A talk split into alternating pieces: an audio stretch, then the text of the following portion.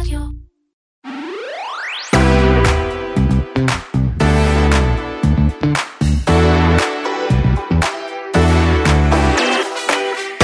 לפחות 100 עיתונאים, מתנגדי משטר, פעילי זכויות אדם ועוד נפלו קורבן לתוכנת ריגול ישראלית שלא שמעתם עליה עד עכשיו, כאן תראו, היא מתחרה של NSO, ועד עכשיו הייתה בין הצדדים דוח חדש של מייקרוסופט וסיטיזן לאב, חושף אותה בכוח, גורר אותה אל האור.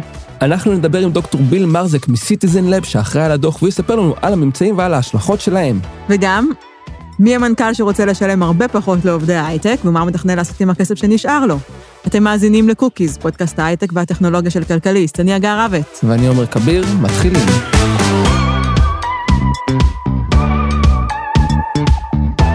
בטח לא שמעתם עד השבוע האחרון את השם קנדירו, החברה הישראלית מתחרה של NSO, פעלה באופן די חשאי במשך כמעט עשור. עכשיו היא נחשפת בדוח מיוחד של סיטיזן לאב באוניברסיטת טורנדו ומייקרוסופט, שמגלה שהיא פעלה במדינות כמו ערב הסעודית, בחריין, ישראל, הרשות הפלסטינית וגם מדינות אירופאיות, ושהמוצרי הריגול שלה שימשו לריגול אחרי עיתונאים, מתנגדי משטר, פעילי זכויות אדם, עורכי דין, פוליטיקאים ועוד. מי שהוביל את הגילוי הזה, את המחקר הזה, דוקטור ביל מרזק, מסיטיזן לאב ומאוניברסיטת ברקלי, והוא נמצא איתנו כאן על הקו לדבר על הממצאים שלו. הרעיון יהיה באנגלית. Hello Bill, how are you? Hi, I'm doing well. So start off, let's just tell us uh, what you found in your uh, research. Sure. So in this latest report about Candiru, uh, the main findings were that uh, Candiru's spyware, which they sell exclusively to governments, uh, was being used to spy on uh, more than 100 targets, uh, more than 100 targets Windows computers uh, located in uh, more than a dozen countries around the world. And targets of the spyware included uh, journalists, uh, politicians, activists, lawyers, and other members of civil society. And this was a joint report, of course, with Microsoft. Um, and the way that the report worked is that we at Citizen Lab were able to find an initial copy of Candiru's spyware based on uh, some internet scanning technique that we used. And we shared this copy of the spyware with Microsoft. And Microsoft was able to basically look at their security telemetry and figure out uh, which of the Windows users around the world were infected. Uh, and ultimately, they were able to uh, remove the spyware from the infected computers and, and uh, send notifications and alerts to the computers that the spyware had been removed. And we're talking about uh, 100 users they identified. Can you tell us the attributes of, these users? Right, right. So it was uh, 100 users that they, that they identified. Uh, and the users were in, were in various countries, uh, including uh, Israel and the, the Palestinian territories, um, as well as uh, the United Kingdom, uh, Singapore. Um, there were, I think, a few other countries as well uh, that they that they found the the, the spyware in, uh, and we at Citizen Lab were also able to see that there were systems, uh, spyware systems that were being operated from um, uh, uh, countries including uh, Saudi Arabia, the UAE, and Hungary, um, and Indonesia. And what do you tell? What can you tell us about the spyware itself? What can it do? Is it similar in any way to Pegasus?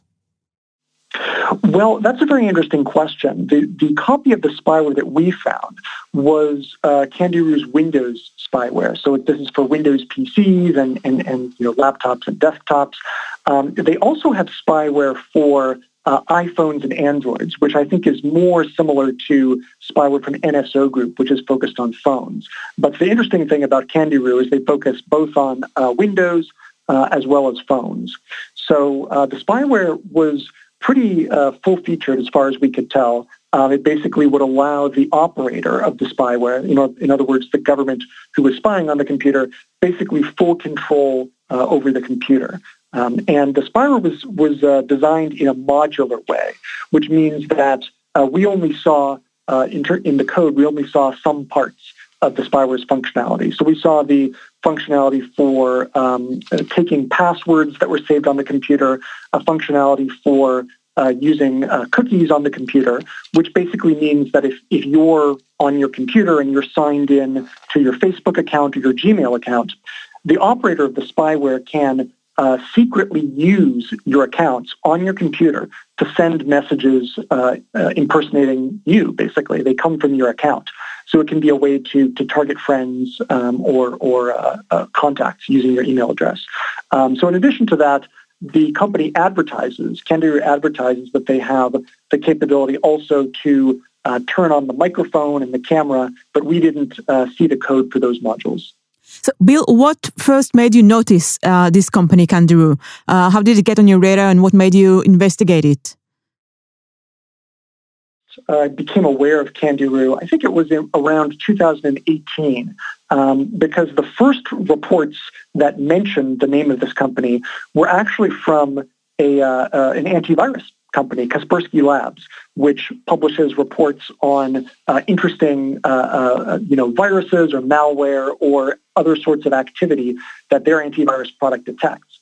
So they had published a number of reports in 2018 mentioning that uh, uh, this, this, company Candiru was was uh, their spyware was being used in Uzbekistan uh, to target. Um, I think there was uh, one journalist that they mentioned that was targeted in Uzbekistan, and they also found it being used by by the UAE. But they weren't able to obtain the final payload of the spyware because basically, you know, the, the way the spyware works is you have to click on a link or open some file to become infected. So they were able to get that initial bit you know, the, what happens when you click on the link, you know, what's the next thing you get. But they weren't able to trace the whole chain and get the final copy of the spyware. So this sort of always stuck in, in our heads at Citizen Lab. Oh, that, it's interesting. There's this other company out there, Candiru, you know, it's been reported on by, by Kaspersky Lab. Uh, I wonder if, if we'll ever be able to find them. Um, and it turns out in, in this report, yes, we were able to find them. And the first uh, key uh, to our report was basically we found a mistake that uh, that Candiru made, which was very interesting. Um, Candiru is pretty secretive. Uh, when I first contact them after reading your report, I talked with their uh, chairman and said we're not going to we're not going to comment. We don't have even a spokesperson or PR person. And I did send them the finding their findings, and I know they got them, but I haven't heard back from them. Did you heard from the company or circle close to the company after the report came out a few days ago? We haven't heard anything from the company. I think their current idea is that they're not going to engage with the press. And we've seen that before with, with companies like NSO Group initially. Uh, when the first report came out, they, they did not uh, did not say much to the press.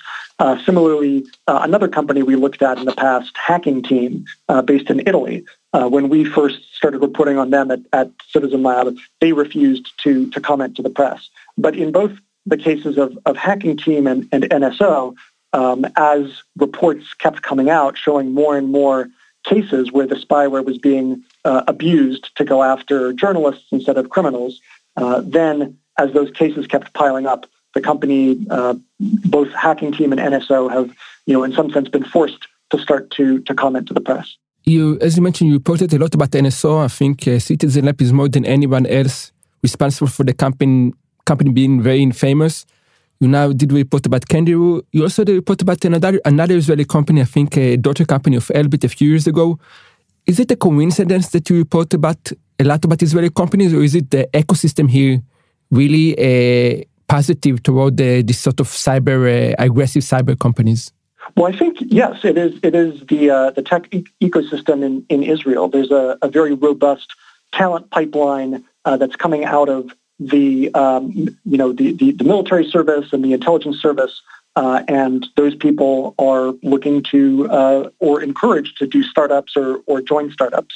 Um, and there's you know a lot of uh, obviously uh, money in terms of you know you can make a lot of money working for these companies like uh, like NSO Group or or Candiru. According to reports, I, I think they make you know so, somewhere around uh, you know, maybe 200,000 US dollars a year for, for people who, who work in development at these companies.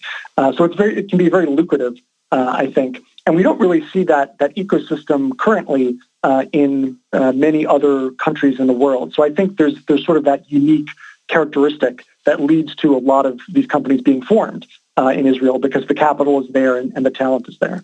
You also have in your report a lot of criticism toward the local regulator, the Ministry of Defense here in Israel. That's correct. Yeah. So, you know, obviously, this is, as, as you mentioned, the third uh, company that we found based in Israel where the spyware is uh, being sold to foreign governments, and then those foreign governments are are abusing the spyware. Um, and I think you know it's it's really driving home the point for us that this is not just a case of oh well there's there's one bad company that's that's misbehaving and selling the spyware to to Saudi Arabia or the, the UAE who's who's abusing it.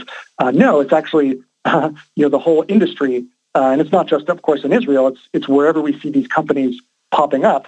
They're uh, selling their spyware to the same cast of characters. You see Saudi Arabia, you see UAE, you see um, maybe Central Asia like Uzbekistan and Kazakhstan, uh, countries where um, you know, maybe they're they're using it occasionally to go after uh, criminals and terrorists, but really what they're interested in is uh, threats to the uh, dictatorships in these countries. Uh, and who are the threats? Well, the threats are uh, journalists and activists and, and uh, people trying to speak truth to power. So I think, yeah, the, the problem is partially the Ministry of Defense, who needs to look at better licensing uh, regulations for this industry because clearly what they're doing uh, is, is not working because we see company after company selling to uh, the same governments. The same governments do the same thing and uh, they get caught and getting caught is n- neither good for uh, the government they're selling to, nor is it good for the company, nor is it good for the Ministry of Defense. You said it's not working, but maybe it is working exactly as intended because the New York Times, uh, Israeli journalist came out, uh, Ronen Bergman in the New York Times with a story that the Israeli uh, government encouraged companies like NSO to work with Saudi Arabia to sell their uh, products to Saudi Arabia, even after the murder of the uh, Washington Post journalist Jamal Khashoggi. Um, yeah, well, I, I, that was a very interesting report um, indicating that even uh, though there was this uh, suspension of Saudi Arabia, uh, ultimately there was a push, I think the article said, both from the Ministry of Defense as well as from the Trump administration in the U.S. Uh, to, to get you know, Saudi Arabia back on as, as a client. Um, so, you know, I think that's also, you know, we, we've seen reports that have a similar flavor to that for, for several years. I think there was actually a report maybe in it was either in 2016 or 2017, um, mentioning how the initial sale of uh, NSO Group spyware to the UAE took place. And it was basically because there was this very uh, cozy relationship between the regulator and the company. Uh, and it was, you know, uh, former people, I think, from, from either the company or from the, the cyber industry uh, who were, you know, had then gone to work for the uh, the Ministry of Defense, and they were the ones that were kind of pushing uh, to get this license approved. So you know you see this sort of problem in the U.S. and and really in in any other country, and it's called uh, regulatory capture, where the companies that are uh, being regulated have you know so much influence that they can can influence the deci- decisions of the regulator. When it should be the other way around, it should be the regulator that's influencing the the decisions of the company. So I think that that's you know, uh, definitely a problem that, that has to be contended with um, if, if there's to be a, a, a successful um, export control regime of, of this technology. Your first report about NSO came out, I think, five years ago, um, and and you mentioned that you've encountered a very um, secretive company, very much similar to what uh, Candiru is nowadays. Uh, but we've seen NSO change since then. They just re um, released their first transparency report, which we've, we've actually analyzed um, on this show last week. Um, do you think? Do you believe that the change that that NSO is uh, is trying to show, or is it just surface deep? Good question. Um, well, I think that, that NSO is, is in somewhat of a tough position because they've stepped out into the, the light somewhat. They can't, you know, suddenly stop taking calls from the press or from the media. So they have to find some way to, to engage. But also at the same time, uh, they're, they have these very lucrative deals with countries maybe like the UAE or, or Saudi Arabia um, and you know other countries that I think have been reported include uh, Rwanda, uh, India. Um, you know some of these very uh, big deals, um, and you know they, they, if they want to keep uh, money coming into the company, they need to you know kind of keep these the, the pipeline of deals going. So there is pressure, I think, to bring in money, and ultimately at the end of the day, companies you know respond to to the bottom line, right? Uh, is the company making money? Uh, if not, then you know they, they can't survive. So the company has to make money. So there's that tension between well, which deals do we approve, which which deals do we do we say no to, um, and I think it's really just the money pressure that's that's motivating them to to do this transparency report. I don't I don't necessarily think that uh, it's a bad thing to have the transparency report, but I don't think that they're meaningfully addressing uh, any of the problems that researchers have pointed out. Um, you know, there's, there's been uh, abuse of this technology to go after journalists, to go after uh, uh activists, even in some countries to go after, uh, you know, in, in Spain, uh, it was used to go after Catalan parliamentarians. In India, I believe that lawyers were targeted as well as journalists, um, as well as some, some senior politicians. so there's, there's huge problems, you know, around the world with with uh, with the customers of, of, NSO Group and the customers of these other surveillance companies. Um, and uh, you know, I, I, I, think that this you know until there's a real regulation here, rather than the sort of self-regulation that that NSO is trying to do, um, I don't think the self-regulation will have a big impact. I think there is when the Ministry of Defense or, or someone else imposes real strict rules and, and consequences on on uh, the industry. Do you think uh, all these abuses that keep happening with these sort of companies, not only in Israeli, but a lot of them are Israelis, because they really don't care what people are using the product for? Or maybe just negligence or uh, indifference? Well, that's a good question. I mean, I think, you know, we touched on some of the issues before with, with the idea of regulatory capture. You know, maybe that the, the industry is the one that, that holds some sway or some power over the regulator uh, which is the you know the opposite of how it's supposed to work. Um, but also, I think that um, you know when you look at this technology just through a, a national security lens, um, you know, you, it, it might lead to making the wrong decision. So maybe it's in, you know, it seems like it's in uh, Israel's national security interest to allow the exporter to encourage the export to, to Saudi Arabia or the UAE because maybe this builds a, a closer partnership between the intelligence services. Um, but ultimately, you know, I think that's a very short-sighted view because in the long term, what this technology is doing is it's cementing these authoritarian systems in these, these countries that they're being sold to. And in other words, it's suppressing democracy, bolstering authoritarianism, and that causes instability. It causes instability because ultimately, you know, these uh, uh, dictatorship uh, governments are, are, unstable. There will be uh, areas where they're failing to address grievances of the people, and then there'll be some political upheaval, there will be some uprisings like we saw in the Arab Spring. Um, and if you're selling technology that is that is ensuring the survival of these dictatorships, uh, you know, it's, it's contributing to instability in the region. So I think maybe you know people might think, well, this is you know good for for Israel's national security to allow the export, but I think they should think about the bigger picture and look longer term rather than you know thinking just how things are going to play out in the next uh, next few years. Just before we say goodbye, I have to ask you one last, uh, more personal question. Um, how frustrating is it to keep writing these reports uh, year after year, company after company, and and still seeing the same uh, same practices being used by companies? well, uh, it's easy to feel that no progress is being made um, which is it can be kind of discouraging. But I also, uh, you know, there, there is also a positive note, I think, because uh, whenever we see one of these big, uh, you know, big cases, like for example, um, you know, the WhatsApp case, where there were, I think, you know, 1,400 targets, and there was a big impact there. Because and you're referring to the WhatsApp suit uh, against NSO, NSO using its WhatsApp platform to introduce its spyware to iPhones. Exactly, exactly. Well, I think they were using it for Androids, but mm. yes, um, it was uh, basically this, this WhatsApp hack that uh, WhatsApp was able to patch, and not only did they patch it, they were able to notify uh, more than 1,400 targets directly to their phones. So I think that that, that is, you know, not only are, are the um, you know, the, the techniques uh, evolving from, from the companies that are producing these tools, but also uh, researchers and, and civil society and tech platforms like Facebook and WhatsApp are also evolving their responses.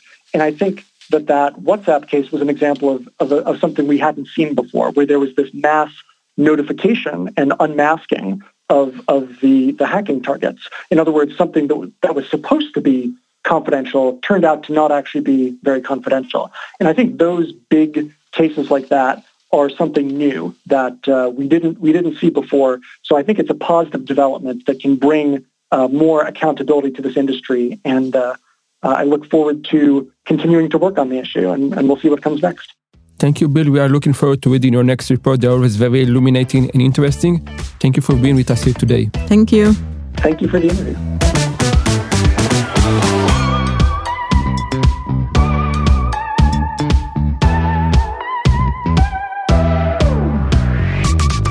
מנכ"ל אליוויז'ן אבי גולנגר הצית את האינטרנט עם פוסט מאוד שנוי במחלוקת, שבו הוא קורא לכל מנהלי ובעלי חברות ההייטק להתאחד כדי לעצור את משכורות העתק בתחום.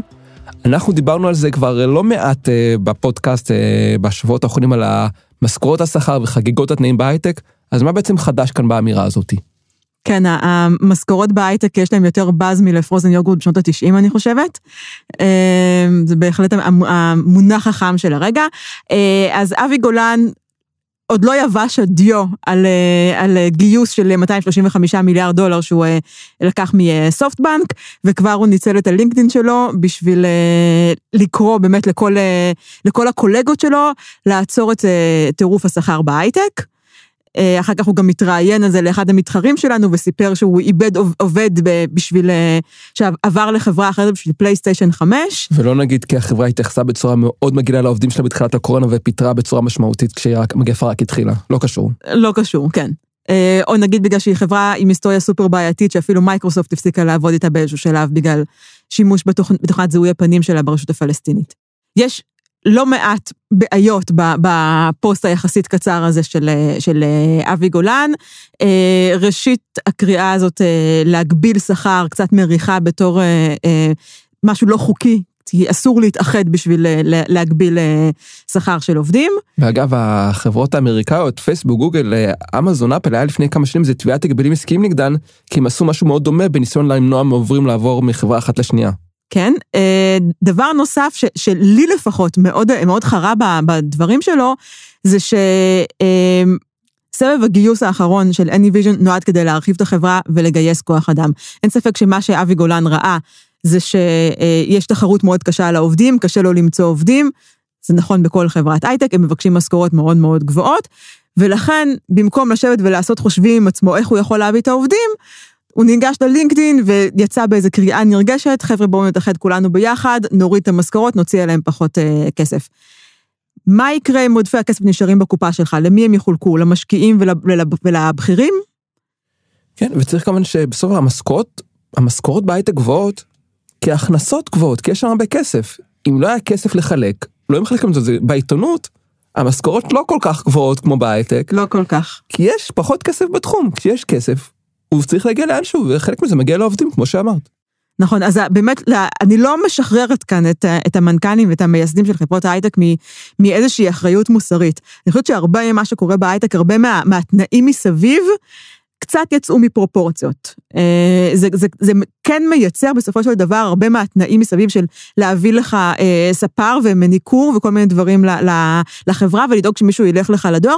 זה כן מייצר בסופו של דבר עובדים מפונקים, יש גבולות שצריך להעמיד. אבל הגבולות האלה פחות צריכים להיות באם לשלם לעובד 20 אלף שקל שכר או 25 אלף שקל בשכר. אם יש לך את האפשרות לתגמל את העובדים שלך כראוי בשכר ובאופציות, זה תפקידך כמנכ"ל לדאוג לעשות את זה. לא להגיד, רגע, איפה אני יכול לחסוך על העובדים האלה את הכסף. גייסת 235 מיליון דולר, אובייסטי, את הכסף יש לך, אנא דאג לתגמל את העובדים שלך כראוי. אם אתה לא רוצה לתגמל את העובדים שלך כראוי, זה כנראה צריך להיות סימן למי שמחפש היום עבודה בשוק, לאיזה חברה לא לשלוח קורות חיים. אבל אני משחק קצת את פרקליטו של השטן. בכל זאת יש כאן פתאום נוצר מעמד של עובדי על שיש להם מרוויחים הרבה יותר משאר האוכלוסייה וכל הדברים שאנחנו תמיד שומרים על הפרשי מעמדות ואי שוויון וזה ואז אולי הוא דווקא אומר כאן בא דווקא מזווית חברתית, הוא אומר אני רוצה לטפל באי שוויון במשק. אז קודם כל הזווית שלו לא הייתה חברתית, הזווית שלו הייתה לכאורה ציונית, אני עושה כאן מרכאות עם הידיים שאף אחד לא, לא רואה. אני ראיתי ואני יכול להשאיר שהיא עשתה. הזווית שלו הייתה ציונית, הוא אמר, עולה לנו הרבה כסף ולכן אנחנו עוברים להעסיק עובדים בחו"ל. נכון, אני לא שוללת את האמירה הזאת, האמירה הזאת נכונה לגמרי, אבל שוב, יש לכם איזושהי אחריות מוסרית וחברתית וכלכלית בתור מנהלי חברות. וחלק מהאחריות שלכם, מה שדיברנו עליו בפרקים קודמים, להכניס ג'וניורים לחברה. מי שאתם שוכרים בחו"ל, באוקראינה, בעוד במקומות אחרים, זה ג'וניורים. האחריות שלך היא לקחת גם כאן את הג'וניורים. נכון, תשלם להם יותר שתשלם להם באוקראינה, אבל אם אתה רוצה לגלות, לגלות איזושהי אחריות מוסרית למשק, כאן האחריות המוסרית שלך. לא רק לקחת ג'וניורים, אלא לדאוג שהם יגיעו לא ממרכז תל אביב ולא יוצאי 8200, אלא מעוד מקומות בחברה. הפרקטיקה הקבועה של, של אה, חברות אה, סטארט-אפ כרגע זה לתגמל את העובדים שלהם אה, בסכומים מאוד גדולים או בהטבות כמו נסיעות לחו"ל וכל מיני פרסים כאלה, על זה שהם מביאים עובדים אחרים לחברה. אני שמעתי לאחרונה על חברה שמשלמת לעובדיה, לעובד שמביא חבר עשרת אלפים שקל. זה סכומים מטורפים, אנחנו לא נתקלנו בהם עד כה, זה בגלל המשבר כוח אדם, אבל מה הפרקטיקה הזו עושה? הפרקטיקה הזו גורמת לזה שאתה מרחיב את מעגל העובדים שלך עם אנשים שסופר דומים להם. אם אתה מעסיק 250 עובדים באזור תל אביב, ואתה מבקש מה-250 חבר'ה האלה להביא עובדים נוספים, הם יביאו את החברים שלהם. הם, אין להם גישה לילדים, לא לילדים, סליחה, לצעירים מוכשרים ממקומות אחרים בארץ. אה, הם לא יביאו מישהו שצריך להכשיר, הם יביאו מישהו שיש רוב הסיכויים שיתקבל לעבודה והם יקבלו עליו את הכסף. הנה כאן מגיעה האחריות שלך בתור מנכ"ל. האחריות שלך בתור מנכ"ל היא להגיד, אוקיי, אני לוקח את החבר'ה האלה שהעובדים שלי ממליצים עליהם, אבל אני קיבלתי החלטה שאני מגיע בסוף השנה לאחוז מסוים של נשים בחברה, לאחוז מסוים של ערבים בחברה. אה, אני עושה תוכנית בוטקאמפ שמיועדת ספציפית לאוכלוסייה האתיופית או לאוכלוסייה החרדית. כאן מגיעה האחריות שלך בתור מנכ"ל. האחריות שלך בתור מנכ"ל לא צריכה להיות איך אני מגביל את, ה, אה, את, ה, את חלוקת הרווחים בחברה שלי, אלא להפך, איך אני מרחיב אותה, אני מתגמל את העובדים שלי כראוי, ואני דואג לכך שמעגל העובדים שלי יהיה כמה שיותר הטרוגני וכמה שיותר משקף את המקום שבו אני חי.